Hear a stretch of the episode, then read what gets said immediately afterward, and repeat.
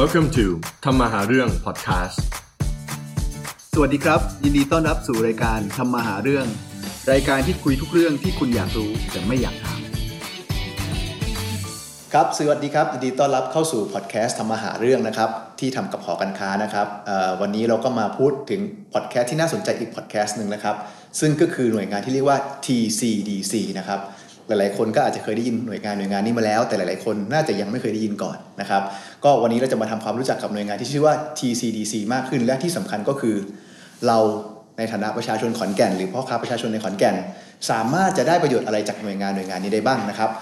ก่อนอื่นผมขอแนะนำคนเข้าร่วมรายการของพอดแคสต์เราก่อนนะครับ ก็คือเรื่องจากผมนะครับชัตวุฒิดวงดีทวีทรัพย์นะครับคณะกรรมการหอการค้าจังหวัดขอนแก่นนะครับครับผมผมภาคภูมิพัฒนาเศรษฐานนท์นะครับต่างนะครับกรรมการหอการค้าขอนแก่นเหมือนกันครับผมแล้วก็วันนี้นะครับเราได้เขาเรียกว่าได้รับโอกาสพิเศษนะครับจากพี่กิฟต์นะครับซึ่งเดี๋ยวจะให้แกแนะนำชื่อแกนิดนึงนะครับว่าแกเป็นใครมาจากไหนแล้วกันนะครับพี่ครับเชิญครับ ผมเอ่อชื่อชุตยาเวทสินทุพันธ์นะครับ เป็น ผู้อำนวยงานสำนักส่งเสริมเศรษฐกิจสร้างสรรค์ขอนแก่นนะครับ ซึ่งอยู่ภายใต้สำนักงานส่งเสริมเศรษฐกิจสร้างสรรค์นะครับ ซึ่งอยู่ภายใต้สำนักนายกรัฐมนตรีครับ โอเคนะครับ ก็มาเริ่มกันก่อนเลยดีกว่าว่า TCDC จริงๆอะมันคืออะไรครับพี่ TCDC เนี่ยณปัจจุบันก็คือเป็นศูนย์นะครับ สร้างสารรค์งานออกแบบก็คืออาคารที่เราพูดถึงนะครับ ซึ่งสำนักงานเศรษฐกิจสร้างสรรค์ขอนแก่นสำสำนักงานส่งเสริมเศรษฐกิจสร้างสรรค์ขอนแก่นเนี่ย เป็นคนดูแลอยู่อีกทีหนึ่งนะครับ TCDC ณปัจจุบันก็คือ เรียกว่าไงครับ มันเป็นศูนย์ที่ว่าให้คนเข้าถึงว่าเศรษฐกิจสร้างสรรค์เนี่ยจะมีประโยชน์กับคุณยังไง แล้วคุณสามารถที่จะเอ่อใช้ระบบเศรษฐกิจสร้างสรรค์หรือ creative economy เนี่ยเป็นส่วนหนึ่งในการพัฒนาเอ่องานและธุรกิจของคุณได้อย่างไรบ้างครับ พี่ช่วยขยายความเกี่ยวกับคำว่าเศรษฐกิจสร้างสรรค์นิดนึงได้ไหมครับคำนี้เป็นคำที่ผมว่าเราพวกเราได้ยินกันบ่อยเนาะใช่แต่ว่าหลาย ๆ คนอาจจะยังไม่เข้าใจถึง definition ของมันว่าจริง ๆ แล้วมันคืออะไรครับพี่ จริง ๆ เศรษฐกิจสร้างสรรค์เนี่ยนะครับก็คือเป็นสิ่งที่เรียกว่า content based economy เลยก็แล้วกัน ก็คือเป็นเป็นระบบเศรษฐกิจที่พัพัฒนามาจาก การที่ว่าเราใช้ความรู้และอัจฉริยภาพของพื้นถิ่นของเราเนี่ยแหละมาพัฒนาเป็น product service นะครับกลายมาเป็นธุรกิจต่างๆ เพื่อที่จะต่อยอดที่จะสามารถดำเนินชีวิตไปได้ด้วยตัวเองจากการสิ่งที่เราทำอยู่อยู่เรื่อยๆ ตลอดเวลาอยู่ของเราเนี่ยครับ อ๋อ ครับพี่ แล้วหน้าที่จริงๆของ TCDC นี่คืออะไรครับพี่ จริงๆ หน้าที่จริง ๆ ของ TCC เนี่ยก็คือเราจะมี 3 มิชชั่นนะครับ อันหนึ่งก็คือพัฒนาคนก็คือเราใช้คำว่าพัฒนา creative people ก็คือผ่านการเข้ามาอบรมในศูนย์เรา ผ่านการเข้ามาใช้ห้องสมุดนะครับ มาใช้ facility ไม่ว่าจะเป็นงานดูหนัง ไม่ว่าจะเป็นการฟังเพลงนะครับ หรือ lecture โปรแกรมต่างๆ ที่เรามี แล้วก็นิทรรศการนะครับสองก็คือเราพัฒนาธุรกิจก็คือพัฒนา creative business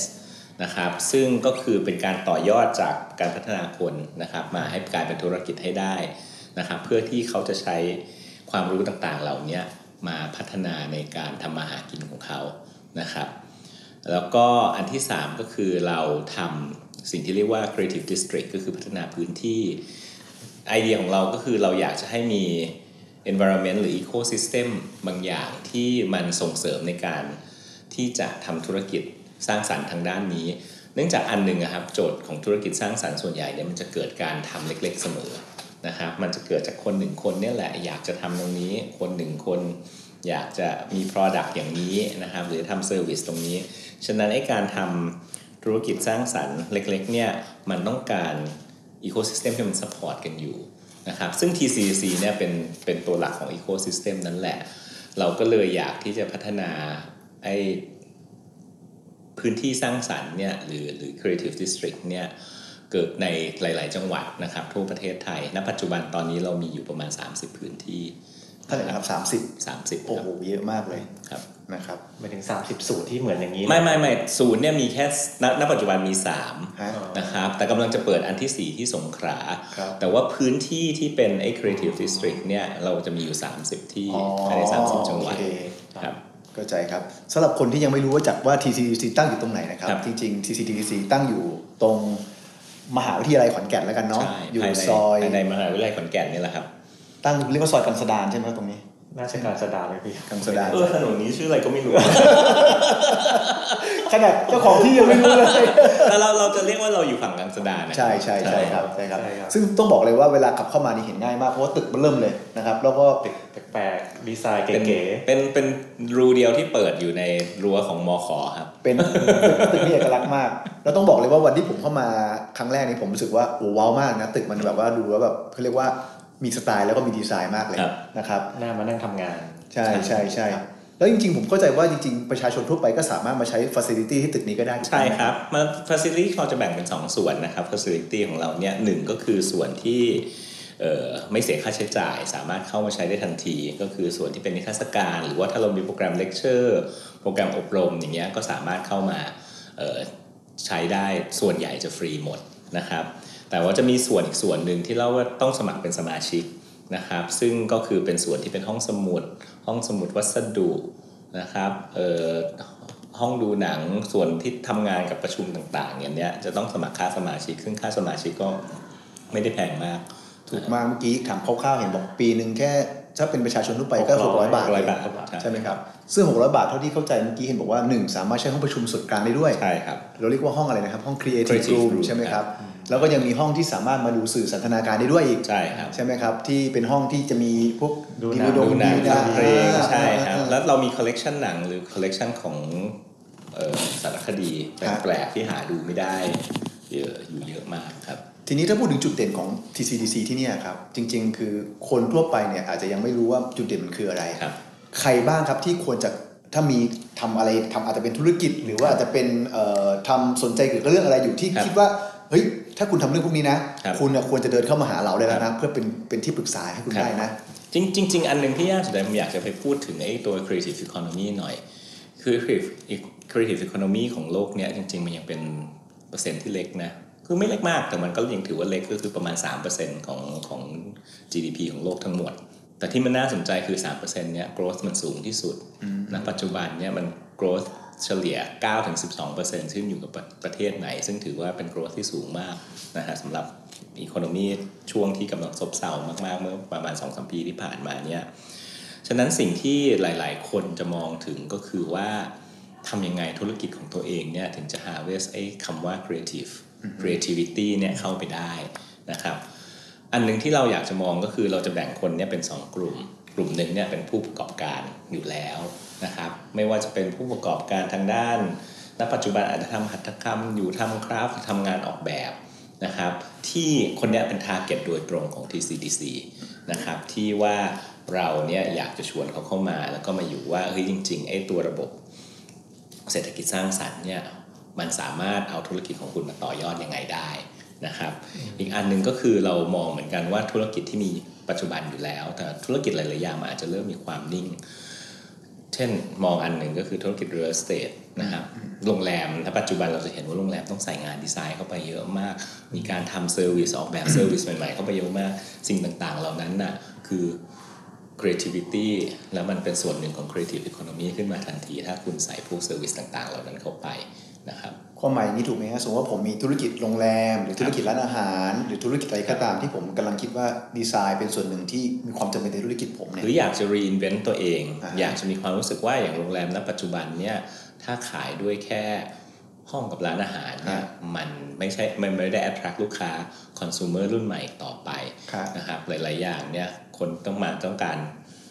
อย่างอย่างที่เรารู้กันนะปัจจุบันเป็น Instagram Society ทุกคนจะต้องแบบถ่ายโชว์รูอปอฟว่าเป็นโรงแรมแล้วมีอะไรใช่ใช่เข้าใจไหมใช่เขาถูจะกครับอย่างเนี้ยพวกพวกสิ่งต่างๆนั่นคือ service เนี่ยมันเป็นสิ่งที่จะต้อง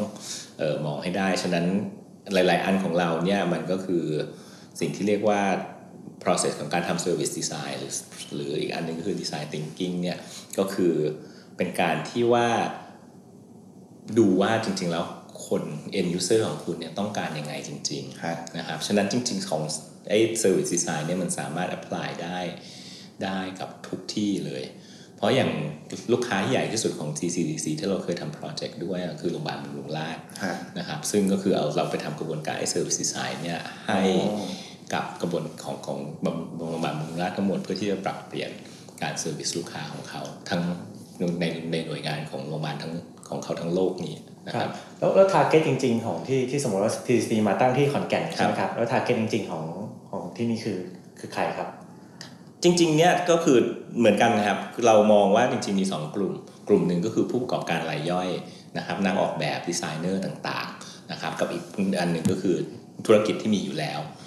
เช่นถ้าคุณทำเอ่อโรงงานผลิตอยู่ณปัจจุบันถ้าคุณรับผลิตไปเรื่อยๆอะเราก็ต้องยอมรับว่ายังไงเราซื้อสู้เมืองจีนไม่ได้หรอกนะครับในที่สุดเราก็จะหายไปทันทีแน่นอนทำยังไงคุณถึงจะเทิร์นธุรกิจผลิตของคุณเนี่ยเข้ามาสู่ระบบของ creative economy เพื่อที่จะสร้างคอนเทนต์ของตัวเองขึ้นมาให้ได้ คือคำว่าคอนเทนต์ของเราเนี่ยมันไม่ได้หมายความว่า มันจะต้องเป็นเรื่องราวที่เราพูดถึงอย่างเดียวคอนเทนต์ของเราเนี่ยมันคือ Product ก็ได้ แต่ Product ของคุณเนี่ยจะต้องมีสตอรี่มีความพิเศษนะครับมีที่มาที่ไปของมัน เพื่อที่จะทำให้มันมี value ขึ้นมามากกว่า Product ชิ้นเดียวกัน แต่ไม่มีเรื่องราวตรงนี้ขึ้นมา เราสนใจที่ว่าจริง ๆ แล้วเนี่ย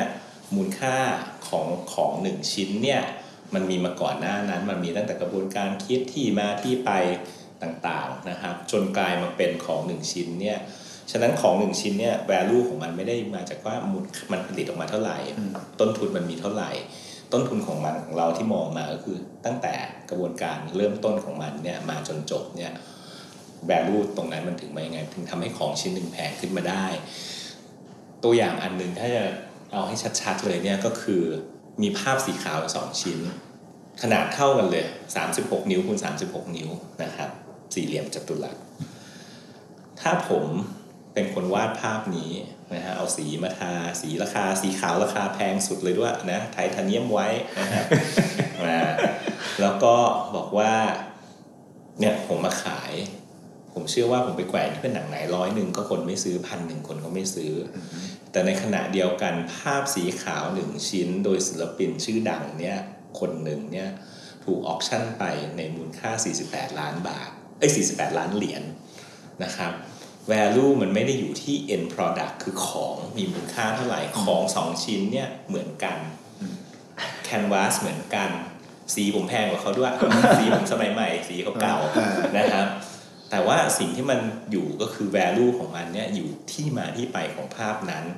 ว่าทำไมคนคนนี้ถึงเป็นศิลปินคนแรกที่วาดภาพสีขาว มาโชว์ในแกลเลอรี่ที่ดังที่สุดในนิวยอร์กมาได้เข้าใจไหมคือที่มาที่ไปมันอยู่ว่ากระบวนการทางการความคิดของมันชัดเจนคล้ายๆการการสร้าง story ใช่ story เป็นหนึ่งใน process ครับ storytelling เป็นหนึ่งใน process ที่สำคัญมากเข้าใจครับเอ้ทีนี้สมมุติว่ายกตัวอย่างอย่างธุรกิจธุรกิจเนี่ยเอาเอาเป็นสักโรงแรมแล้วกันเนาะครับสมมติว่ามีคนทำโรงแรมในขอนแก่น ซึ่งอาจจะต้องการดีไซน์ให้กับครับ product เขาเองเนี่ยครับถ้าเขามาที่ TCDC เนี่ย TCDC จะ ให้อะไรกับเขาได้บ้างครับๆจริง ๆ จริง ๆ เราเป็นศูนย์ความรู้นะครับ ฮะ อันหนึ่งก็คือว่าเราเนี่ยจะมีโปรแกรมหลาย ๆ อย่างที่จะเข้ามาให้ได้อย่างช่วงโควิด ก็จะมีโปรแกรมเรื่องการออกแบบโรงแรมอะไรต่าง ๆ เหล่านี้ขึ้นมาเลยนะครับ ฉะนั้นจริง ๆ เนี่ยถ้าคือจะต้องจะต้องมาแมทช์กับกับโปรแกรมที่เรามีนะครับณปัจจุบันเอ่ออันหนึงก็คือที่จะทำได้ก็คือถ้าเข้ามาเนี่ยแล้วเราสมมุติว่าเราอยากรู้เรื่องต่างๆเดี๋ยวว่า เออลงว่าเราทำไงเราจะ improve ตัวโรงแรมของเราอ่าได้เนี่ยนะฮะอันหนึ่งผมก็จะเริ่มเลยว่าก็คือว่า ผมจะอาจจะเริ่มให้ให้ให้คำปรึกษาก่อนครับว่าจริง ๆ แล้วเนี่ยไอ้ดีไซน์ process ของคุณเนี่ยคือ ผมคิดว่าอันหนึ่งที่สำคัญก็คือ ลูกค้าคนที่เข้ามาจะต้องรู้ก่อนว่า end goal ของตัวเองอยากได้อะไรนะครับถ้ารู้ว่า end goal ของตัวเองอยากได้อะไรแล้วเนี่ย เราจะ work back จากไอ้ตัว process ต่างๆ เหล่านั้นเนี่ยครับกลับมาจนถึงจุดเริ่มต้นที่คุณจะทำได้นะครับ การเริ่มต้นที่จะทำมันอาจจะเริ่มต้นง่าย ๆ เลยว่าเช่นเราพยายามแมทช์คุณกับเอ่อคนที่ทำ service design นะครับโอเคไม่ใช่ดีไซเนอร์ด้วยนะอ่าอ่าอ่าอะเพื่อที่จะมาเริ่มมาดูแล้วว่าจริง ๆ แล้วเนี่ยคุณเนี่ยสามารถที่จะ improve ตัวโรงแรมของคุณยังไงได้ มันอาจจะหนักเดียวกันจาก service design จบเราอาจจะเพิ่มเริ่มไปดูว่าเออจริง ๆ แล้วเนี่ยเออไปดูทางสำนัก business แล้วว่าจริงๆอะทาง business เนี่ยเขาสามารถที่จะดูได้ว่าไอตัว validity หรือ potential ความเป็นไปได้ของ market จาก service ตรงนั้นเนี่ยคุณ growth ได้มากขึ้นแค่ไหนนะครับในขณะเดียวกันออหลังจากนั้นนะเราอาจจะ match คุณกับดีไซเนอร์ที่ตอบโจทย์ของคุณจริงๆนะครับเพื่อที่จะคือดีไซเนอร์มันเยอะ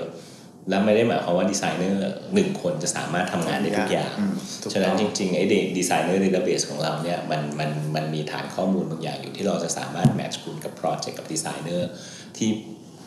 ลงตัวกับโปรเจกต์นั้นได้ครับนี่ถ้าผมเข้าใจไม่ผิดคือ ถ้าสมมติว่าผู้ประกอบการเข้ามาหาทางครับ CDC ปุ๊บเนี่ย TCDC ไม่ได้ทีม match ผู้ประกอบการกับดีไซเนอร์ใช่ไหมครับ แล้วก็จะเกิดค่าใช้จ่ายขึ้นระหว่างใช่ครับระหว่างผู้ประกอบการกับดีไซเนอร์เองใช่ แต่ TCDC เป็นแค่ให้คำแนะนำแล้วก็เอ่อเป็นคน matching ตัวนี้เฉยคือคือมันมันมันขึ้นอยู่กับมันขึ้นอยู่กับลักษณะงานครับ เช่นถ้าคุณเป็นผู้ประกอบการรายย่อยเนี่ยหลาย ๆ อย่างเนี่ยมันการทำเข้ามาร่วมกับเวิร์กช็อปกับเราเนี่ยจริงๆคุณจะได้อะไรออกไปเต็มที่เลย แต่พอคุณมาในลักษณะธุรกิจใหญ่ๆปั๊บเนี่ยมันจะเป็นการทำ matching มากกว่านะครับครับหลายหน่วยงานของรัฐนี่บางบางทีเวลาเราคุยถึงเรื่องการเข้าถึงของประชาชนเนี่ยครับอย่าง อย่างเงี้ยมันเข้าถึงยากมากเลยพี่ครับถ้าถ้าพูดถึงถ้าสมมติในขอนแก่นนะผมมองสมมติธุรกิจรายย่อยที่พี่พูดถึงเนาะสมมติว่าเอาขายหมูปิ้งอย่างนี้ได้ไหมพี่ อยากจะแบบมีความแตกต่างอะอยากขายดีเนี่ยมาหาพี่ได้ไหมจริง ๆ มาได้เลยครับ จริงๆเอ่ออย่างธุรกิจเอ่ออย่างพวกงานลักษณะเนี้ยเราจะมีโปรเจกต์ที่เรียกว่าเอ่อของสำนักธุรกิจที่เรียกว่า Made in น่ะซึ่งเรากำลังซึ่งเราเพิ่งทำ Made in สีจันทร์ไปเออสามสามเออสิบสิบรายใช่ไหมครับก็คือธุรกิจดั้งเดิมในศรีจันทร์แล้วเรากำลังจะทำธุรกิจ เอ่อเวิร์กช็อป work กับคนเนี้ยอีกสิบอีกสิบเจ้านะครับในอนาคตอันใกล้เนี้ยคือถ้าคุณบอกว่าหมูปิ้งคุณอยากแตกต่างเนี่ยอืมและการมาหาพี่ได้เลยดีไซน์เข้ามาเป็นยังไงมาได้เลยครับ แต่ว่าคุณมันก็ต้องมารอว่าลังจังหวะมันจะ match กับไอ้โปรเจกต์ของเราที่อยู่ขึ้นตรงนั้นหรือเปล่าอ๋อเราไม่สามารถเราไม่ใช่บริษัท consultant ครับเราเราเราเราไม่สามารถที่จะเทเลเมดงาน ทุกโปรเจกต์ได้ทุกคนทุกคนทุกคนได้ ฉะนั้นมันจะมีโปรแกรมเป็นจังหวะที่จะเข้ามาแล้วสามารถแมทช์กันได้ อ๋อเจ๋วเลยครับแล้วแล้วผลงานอะไรที่ที่ผ่านมาของ TCDC ที่ที่น่าน่าคุยให้ฟังบ้างครับพี่ จริงๆจริงจริงๆถ้าจะมองจริง ๆ นะครับ ดีไซเนอร์หลาย ๆ คนที่กำลังดังอยู่ณปัจจุบันเนี่ยเกิดมาจากการมาร่วมงานกับ TCDC ในการทำไม่ว่าจะเป็น Bangkok Design Week เลยต่างเต็มไปหมดโอ้นะครับเบื้องหลังหรือว่าจริง ๆ แล้วก็คือเอ่องานไม่ว่าจะเป็นเรื่องการพัฒนาย่านอย่างเจริญกรุงอย่างเงี้ยที่ว่าณปัจจุบันมันเกิด activity ขึ้นมหาศาลก็คือเกิดจากที่ว่าเราไปเป็น center อยู่ตรงนั้นนะครับแล้วก็เกิด activity ต่างๆ ที่เราพยายามจะดึงคนให้เข้าเดินไปย่านไปทางตลาดน้อยไปทางอะไรก็แล้ว แต่จนณปัจจุบันเนี่ยเอ่อ การเดินระหว่างสถานี BTS สาทรทะลุเจริญกรุงทะลุตลาดน้อยออกไปวงเวียนยี่สองออกไปหัวลำโพงเนี่ยเป็นรูทหนึ่งที่ป๊อปปูล่ามากสำหรับการเดินถ่ายรูปเดินเที่ยวเดินชมอะไรของกรุงเทพนะครับธุรกิจใหญ่ๆ หลายๆ อันนั้นที่เกิดขึ้นมาแล้วจริงๆณปัจจุบันมีแม้กระทั่งบริษัท ยักษ์ใหญ่ที่เริ่มมาให้ความสนใจกับ กับย่านเจริญกรุงเขาบอกว่ามันเป็นย่านที่กำลังเพิ่งเริ่มเขาใช้คำว่าอย่างนี้เริ่มน่าเดินขึ้นนะผมไปเดินมาเร็วๆนี้ที่ไหนเจริญกรุงเจริญกรุงครับอ๋อเจริญกรุงโอเคครับแล้วแล้วผลงานที่ที่ผ่านมาที่ในขอนแก่นนี่แหละครับพี่ผลงานของแก่นณปัจจุบันขอนแก่นเนี่ยอันหนึ่งที่เรากำลังทำกันอยู่คือการพัฒนาย่านสีจันทร์ครับนะครับซึ่งซึ่งปีเนี้ยคือเราเราทำโปรเจกต์เนี้ยเราทำกันมาประมาณ 2 ปีแล้ว ปีเนี้ยจะเป็นปีแรกที่ประกาศกันจริงๆจังๆโดยไอ้ตัวอีสาน Creative Fest เนี่ยแหละ ที่บอกว่าเออจริง ๆ ขอนแก่นเนี่ยศักยภาพมีตรงนี้ แล้วเราสามารถทำตรงนี้ได้ ฉะนั้นคอนเซ็ปต์ของเราปีเนี้ยมันคือการ activate พวกพวก dead space ต่างๆไม่ว่าจะเป็นตึกแถวที่ร้างให้เช่าอยู่ใช่ใช่โกดังที่ไม่ได้ใช้ตลาดที่ไม่มี acti- activity มากหนักอะไรอย่างเงี้ยนะครับ จากนั้นเราพยายามที่จะ activate space ต่างๆ เหล่านั้นมาให้ดูว่าจริงๆไอ้ potential ของ space พวกนี้มันมีอยู่เต็มไปหมด เพราะอันนี้มันคือเหมือนกับที่เจริญกรุงเกิดขึ้นเลย จริงๆสำหรับคนที่ไม่เคยไปเดินแถวสีจันทร์เนาะครับปัจจุบันเนี่ยจริงๆหลายๆซอยของสีจันทร์เนี่ยก็มีการเปลี่ยนแปลงเยอะนะครับตั้งแต่ซอยผมไม่รู้เรียกว่าซอยอะไรแต่จะน้เป็อยนเยซอะอยเยอะเยอะตรงขอนแก่นไทยแลนด์ใช่เออถ้าเข้าไปซอยนั้นเนี่ยก็ตอนกลางคืนนี้ก็จะเห็นสีสันหลากหลายคนพึ่งนะทำตั้งแต่ปีก่อนแล้วเนาะแบบว่าเปลี่ยนให้น่าเดินเลยครับที่มีสีที่มีมีช่วงหนึ่งที่ถ่ายรูปไอ้พวกสีเยอะๆหรือเปล่าพี่แสงใช่เยตอนอะๆเนี่ยอันนั้นงาก็เป็นที่อันนั้นก็เป็นงานของ TCDC อันหนึ่งอ่าโอ้โหอ่าทำอ่า work โอ้เจ๋งมากเลยครับงานนั้นใช่เจ๋งมากเลยครับครับผมก็สรุปสั้นๆว่าจริงๆ คือ ถ้าวันเนี้ยคุณมีมีความต้องการเกี่ยวกับเรื่องของดีไซน์ใช่ไหมครับ มีความต้องการเกี่ยวกับเรื่องของการ rebranding ใน product ของคุณเองเนี่ย จริง ๆ คุณไม่ต้องคิดอะไรมากเลย คุณสามารถเดินมาหา TCDC ได้ก่อนเลย ซึ่งอย่างน้อยที่สุดที่คุณจะได้กลับไปเนี่ยคือหนึ่งคำปรึกษาครับสองคือเขาเรียกว่าองค์ความรู้การสัมมนาต่างๆ ที่น่าจะเกี่ยวข้องกับธุรกิจคุณครับไม่ทางใดก็ทางหนึ่ง แล้วยิ่งไปกว่านั้นในอนาคตทาง TTC อาจจะเป็นตัวกลางใช่ไหมครับที่จะเชื่อมระหว่างผู้ออกแบบนะแล้วก็ไม่ใช่ออกแบบธรรมดาด้วยเป็นลักษณะเหมือนกับ creative service ในการออกแบบด้วย ที่จะจับโปรดักให้คุณขึ้นมาได้ ซึ่งตรงนี้มีไม่มีค่าใช้จ่ายถูกต้องไหมครับเท่าที่เข้าใจถ้าเป็นงานที่ปรึกษาเราไม่มีค่าใช้จ่ายโอ้โหฟรีด้วยนะครับครับเรียกว่าไม่ไม่ใช้ตอนนี้จะใช้ตอนไหนนะครับก็อย่างที่บอกนะครับขอนแก่นถือว่าโชคดีมากที่มีโอกาสที่จะได้รับศูนย์ตรงนี้เพราะว่าก่อนหน้านี้เข้าใจว่ามีคนมากมายที่อยากจะให้ศูนย์ TTC เนี่ยไปตั้งที่จังหวัดตัวเองครับแต่ขอนแก่นโชคดี ได้มาตั้งที่อยู่ตรงในมขแล้วก็ถือว่าทำเลที่ว่า access ได้ง่ายมาก นะครับมากๆครับครับ วันนี้ยังไงผมก็เอ่อขอขอบคุณพี่กิฟมากนะครับได้ครับ ที่อุตส่าห์มาให้ความรู้ความเข้าใจเกี่ยวกับองค์กร CTTC ซึ่งเชื่อว่าหลายคนพอฟังพอดแคสต์ตัวนี้แล้ว ก็อาจจะมาขอคำปรึกษาของพี่หลังจากนั้น มาแน่นอนครับหนึ่งในนั้นคือผมได้แหละอันอันหนึงที่อยากจะฝากไว้ก็แล้วกันครับเอ่องานอีสาน Creative Fest นะครับครับ ในทีมครับอีสานโคดซิ่งเนี่ยครับปีนี้ก็คือจะจัดวันที่ 9 ถึง 18 กรกฎาคมนะครับเป็นงานใหญ่ประจำปีของอีสาน นะครับ ก็ก็เชียงใหม่มีเชียงใหม่ดีไซน์วีคของทีซีเหมือนกันนะครับ กรุงเทพมีบางกอกดีไซน์วีคขอนแก่นจะมีอีสาน Creative Fest นะครับ ซึ่งซึ่งสังเกตว่าชื่อจะแตกต่างคนอื่นเขาเพราะว่าเรามีความรู้สึกว่าอีสานมันยิ่งใหญ่กว่าโอ้การที่ว่าคำว่าดีไซน์และอีสานมันยิ่งใหญ่กว่าคำว่าเมืองหนึ่งเมืองนะครับโอ้ฉะนั้นมันอินคลูซีฟกว่านั้นเยอะครับก็เป็นคนลุกขออีกรอบพี่วันวันที่เท่าไหร่นะครับพี่วันที่ 9ถึง18 9ถึงกร18กฎาคมครับกรกฎาเลยใช่ไหมครับผมเดือน7นะคในรับย่านสีจันทร์และย่านกลางสะดานจเพราะฉะนั้นคือจัดจับตาดูให้ดีลงปฏิทินไว้ให้พร้อมนะครับครับ9ถึง18 กรกฎาคมนะครับงานอีสาน Creative Fest ถูกนะครับ ก็หวังว่าจะได้เจอทุกคนในวันนั้นนะครับ วันนี้ก็ถือว่าได้เวลาสมควรเนาะครับผมก็ขอขอบคุณพี่กิฟต์มากนะครับ วันนี้ที่ให้โอกาสเรามาเข้ามานั่งคุยกับพี่นะครับครับผมนะครับชัตวุฒิแล้วก็ภาคภูมิครับนะครับ ก็ขอบคุณมากที่ฟังพอดแคสต์ของเราวันนี้นะครับ คอยฟังพอดแคสต์ดีๆต่อไปในโอกาสหน้านะครับสำหรับวันนี้ขอบคุณมากนะครับ สวัสดีครับ สวัสดีครับสวัสดีครับ